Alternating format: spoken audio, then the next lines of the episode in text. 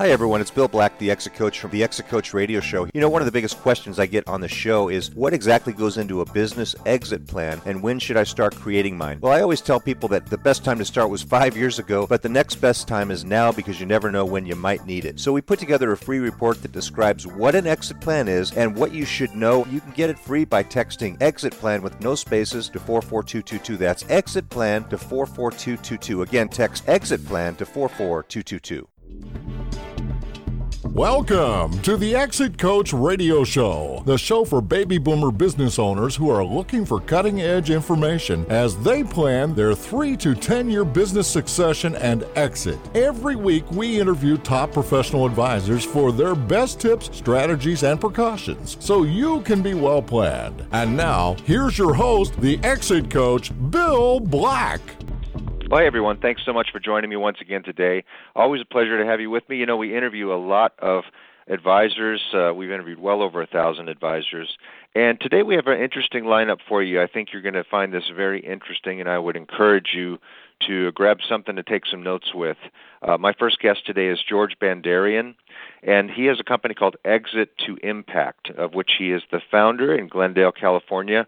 And George created a multi million dollar exit in 2018, and now he's helping other entrepreneurs double to quadruple their company value and create a lucrative exit so they can become independently wealthy and free to pursue their next and greater calling in life. And we're going to be talking about something that he calls the exponential entrepreneur. So, George, welcome to the show. Thanks so much for joining me today. Thank you so much, Bill. I'm delighted to be here today. Yeah, George, my pleasure. Uh, we've talked for for a while about uh, a variety of different things, and I think uh, I think the last time we talked was a while ago. You were still in your business, so I'm anxious to hear more about that. So tell us a little bit about um, your journey and, and how you grew your business 10 times and exited, and as you say, with no regrets. sure, sure. I'd be happy to touch on that real quick. So, um, I uh, I had the good fortune of taking over a family business, but it was not one of these where it was just teed up and and and money was coming in left and right. It was actually not profitable and on the brink of obsolescence. Uh, we were in a rapidly changing uh, technology back almost like 20 years ago, um, where the digital was replacing analog in the the paperless world that that we were in. So I did that uh, and had a lot of fun with it. Um, kind of took this fledgling business and grew it, and had a lot of fun. Uh, learned a lot but really got to a point where even though it was it was nice to help companies eliminate paper and automate their workflows you know i just felt like i had a greater calling in life. I, I felt like there was something bigger in store for me. Um, and i think a lot of business owners kind of feel that they might have started a, a marketing agency or construction company or hvac repair. And, and in the beginning it was really meaningful and they were passionate about it but gets to a point where you know you, you get burnt out, you get tired, you might even feel stuck or handcuffed, um, as I did towards the end. Um, especially when you know in your mm-hmm. heart and your soul that there's there's something more you, you're meant to do. And I think that that was the point where you and I initially met. I was in the process of uh, I'd read the book Built to Sell, and I was implementing everything from the value builder system to to dramatically increase the value of the business in preparation for an exit and I appreciated the the advice and, and the time you spent with me, and I was able to implement that and um, and create you know a pretty nice exit where it was essentially predominantly kind of an all cash deal, and I did not have one of these long um, earnouts and holdbacks. Essentially, it was very much a you know kind of hand the keys, transition clients, and and and kind of gone the next day type mm-hmm. of scenario.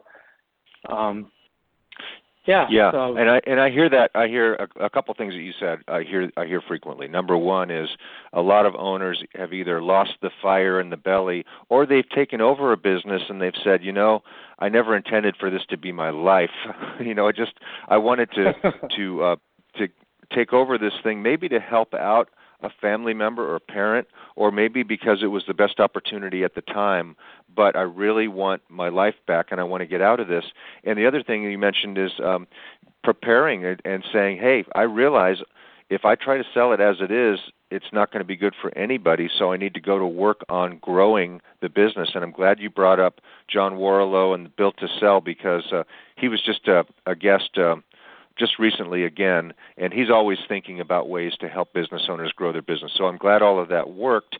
So what were some of the the at what point did you come to that realization that you know I, I've I've got to do this, and what kind of timeline did you give yourself to grow and sell the business from that point? Right. so you know, many times it, it can be a, a moving target, but I definitely got to a point about three to five years before the exit, um, where I really had adopted that built to sell mentality. Um, and so I was, I would be constantly in touch with uh, different uh, brokers uh, from within my industry to be getting M&A updates, and I would be, um, you know, just educating myself and preparing for, you know, what I expected to be the, you know, my first biggest kind of transaction of my life, if you will. Um, and you're right, and I kind of take that for granted. I think that you know as I've started to uh, work with other entrepreneurs now, I realize that that a lot of people are just so focused in the business, and and they may not be taking all of the preparatory steps. It's kind of like they just want to go until the day they're ready and say, okay, I'm ready to sell. And um, so I, I like your opening about, you know, you, you should have started planning five years ago, but if not, then at least you know today today's the next best right. day. Yeah, um, it's it's hard for people. I just gave a speech yesterday to a Vistage group up in uh, San Jose, California, and um, same. It's it doesn't matter if I go to San Jose, uh, if I go to New Jersey, if I go to Indiana. It doesn't matter. It, it's the same out there for everybody. Everybody's busy and a little overwhelmed and thinking, I, you know, I gotta I gotta start doing something, but I don't know where to start. So, what what were some of the the first things that you did to get started? And then we'll move on to your topic because I really want to spend some time on that. But what were some of the first things that you did when you said, "Okay, I'm going to give myself five years, three to five years to get it ready"? Um, what were what were the first steps? Sure. So so the first step is you know getting my value builder score and just seeing you know having an independent assessment that I could get online takes 10, 15 minutes and be able to just find out where do I stand, you know, where am I good, where do I need to work on? Because I, I didn't know. And, and at that time, I didn't know to look at everything through the ideal buyer's lens.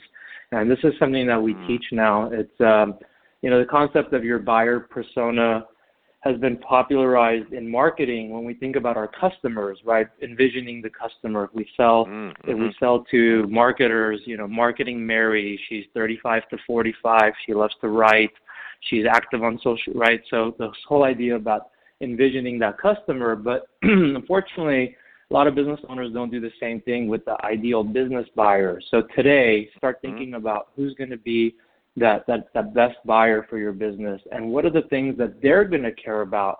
What are the things that they're going to give you more money or or or see as a risk and therefore discount the value on?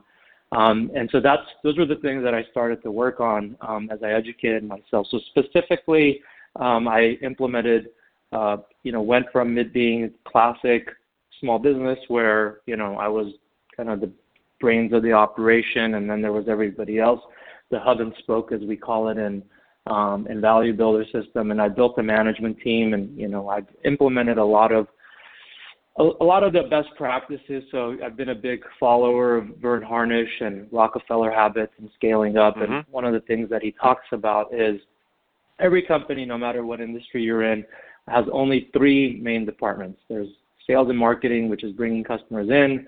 There's manufacturing slash service slash operations, which is taking care of that customer, giving them whatever they, they wanted, making sure they're happy.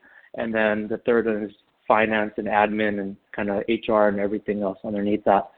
So, so the key is to have one person owning each of those three areas, uh, so that you can, you know, so that your company really has uh, managers or, or, a management team that can run itself and that you're not um, dependent. So that was probably one of the biggest things that I did. Um, mm-hmm, it mm-hmm. took some time and going through different people, but at the end, that was one of the things that led to my exit being what it was was because the buyer was very comfortable that if George is out of the picture, there are these three great people that that can continue to run it, and, they're the ones that that are doing most of the heavy lifting uh, today anyway.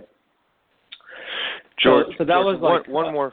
Yeah. Yeah, one more question. What do you think would have happened if you would have just not done any of this stuff and just gone right to market with the business at, at, at the point that you were at? the it, that's where 10, 10xing the value comes from. I mean, you know, I, I think literally it would have probably been worth one tenth of what we got for it because it was just not ready. It was not. Yeah. It was not the, the financials like the performance wasn't there, but but but more importantly, all the other things that that a buyer looks at. Um, yeah. So it can be that it can be that dramatic. I mean, I'm not exaggerating. You know, like that's the difference between, you know, a one million dollar sale versus a ten million dollar sale. You know. Yeah, and the the point there also is that uh, as the statistics bear out right now, only only about one out of ten buyers who tries to sell their business is successful at it. They either get dejected or rejected along the way because their value's too low, or they're uh, it, it, they get into a, a due diligence process, and the the buyers say, "Forget it. You're you're too unorganized. You're too unprofitable. You're too all about the owner." So let's talk about this mm-hmm. this concept you have called the exponential entrepreneur, which I love I love the title of it. Uh, can't wait to hear about it. What is it? How does it work? And and uh, how do listeners uh, uh, work into this? Sure, sure. So so let me provide a little bit of context, and, and then I'll dive into a little bit more about what it is. So when I when I sold the company, and, and again I didn't have a long earnout. So immediately I I didn't you know it was like what am I going to do next? The, the post exit identity crisis as I call it now. And so the first thing that I did is I picked up the Value Builder system and I said this was an amazing tool that helped me have a have a life changing outcome. And now I want to do the same for others. So immediately I started speaking and I started getting brought in by friends. Uh, you mentioned Vistage. I, you know I've been familiar with Vistage and EO and YPO and other CEO groups and uh, mastermind mm-hmm. groups and peer groups. And so I started working with owners and, and, and, and thought that I was mainly going to be like, at least for the time being, until I figured out what was next, um, you know, kind of like, you know, kind of like you, you know, your title, like an exit coach, helping business owners build value and create a lucrative exit. What I realized was, um, while people say that, there's they're they're they're they're still they're really in what I call scale mode. So if we just lump the stages of business as you know startup, scale, and exit, people are really in the scale stage, and there's a ton of things that go on in scale. There's um, 21 common issues, but they boil down to three categories, which are time, team, and money. Um, so you know either the owner has no time, they're just running around with a chicken with their head cut off it's team issues. How do I recruit and retain the right people? Do I have the right people on the right seats in the bus? Or money, whether you know whether it's the business's revenue or profits, or you know the owner's actual take-home cash flow. and so, so so I started coaching on those issues. Um, I thought I was going to be getting people just ready to exit, and here we are actually implementing things like strategic planning and mm-hmm. and mm-hmm. differentiation and competitive advantage. And then in the meanwhile, the clients started bringing to me because I've I've always had this like life coaching inclination. I'm not certified, but I've done a lot of it. Um, and so it became more than mm-hmm. just the business. It became you know what's going on you know in terms of at home you know or you know what's what's going on you know do i need a checkup from the neck up you know so much of our success is de- determined by our mindset, as you know, and, and, and the stress that comes in. So it really became this coaching around um, every aspect of the person, not just the business. Um, and so that feeds into what I'll get into about the exponential entrepreneur. Um, mm-hmm. And then the other thing that I that I noticed was that some some people said they want to exit because like you said in the beginning there's some frustration But all of a sudden, you start working together, and what you find is like they really want to go start another company, or they they have an, an idea for a new innovative product or service. And in some cases, it's ch- chasing a shiny object, and maybe they shouldn't. And in other cases, it's it's really good, but they're they're trying to figure out how to balance their time and how do you actually go do that without hurting and uh, hurting your current business. Other people, you know, other clients, you know, fall into yet another category, which is this more of this autopilot, where you know they they say they want to sell, but they're, they're maybe they're not, but they sure would love to get that freedom and be able to put the business on autopilot. And if they're right. not going to put it on auto, you know, autopilot to go start another company, you know, maybe they're a boomer and, and really they just want to start enjoying a little bit more out of life, start traveling a little bit more, and out of that comes like this, you know, half retired concept. Um, mm-hmm. Mm-hmm. So, so, so all these things were coming up, and then the the thing that really throws a wrench in all this is the fact of what's the reality of what's going on in the marketplace. So, one is the market timing risk.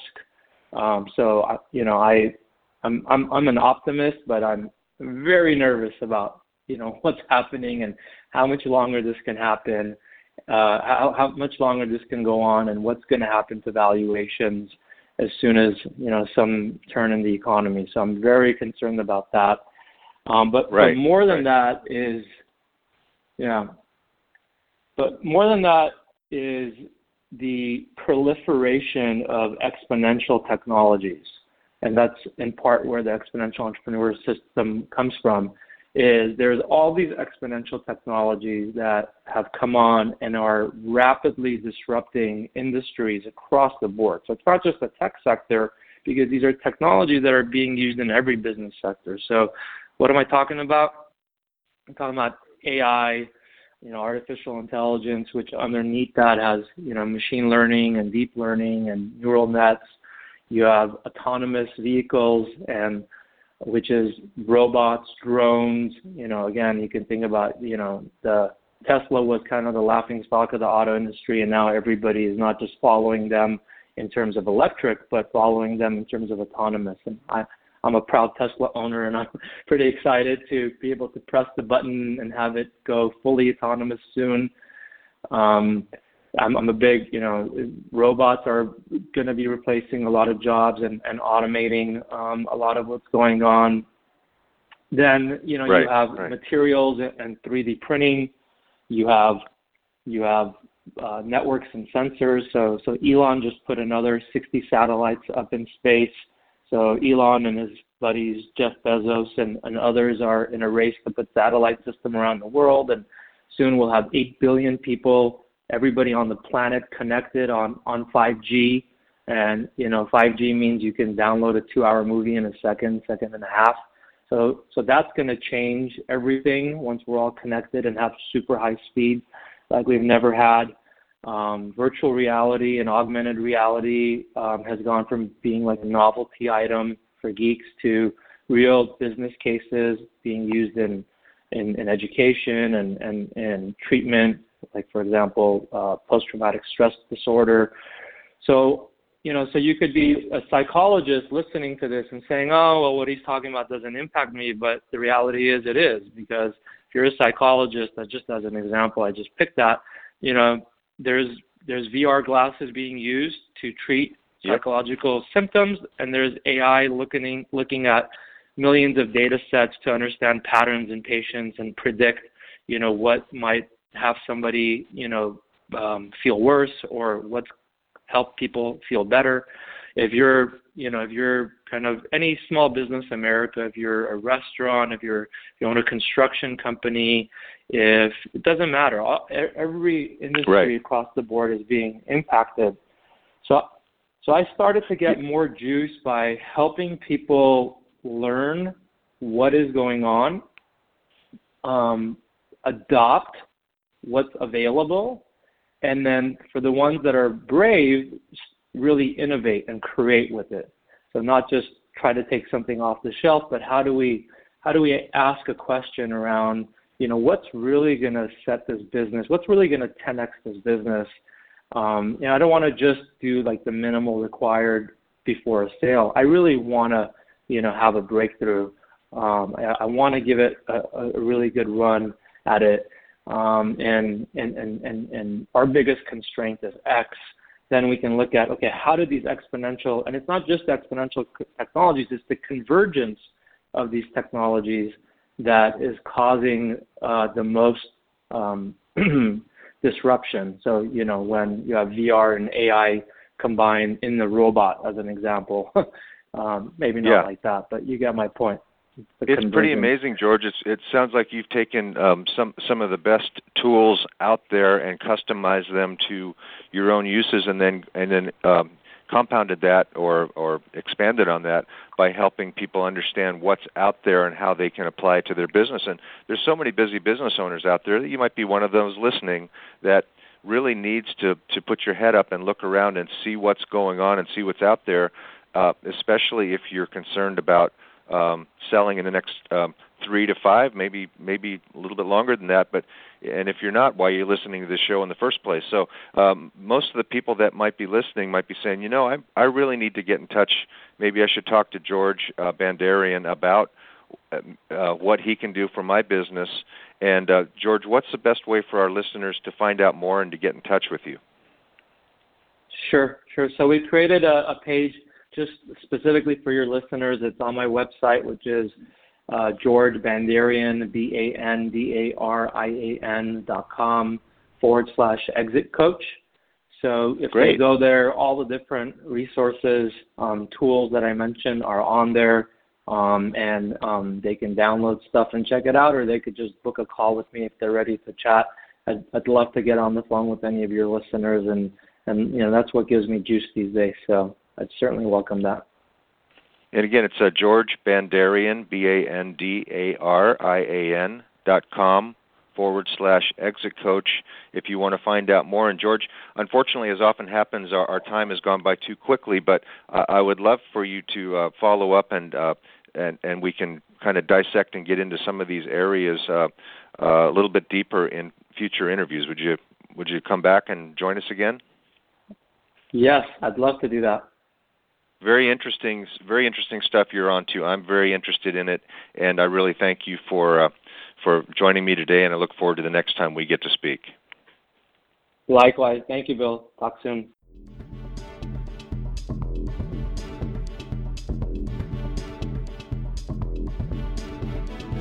Thank you for listening to Exit Coach Radio.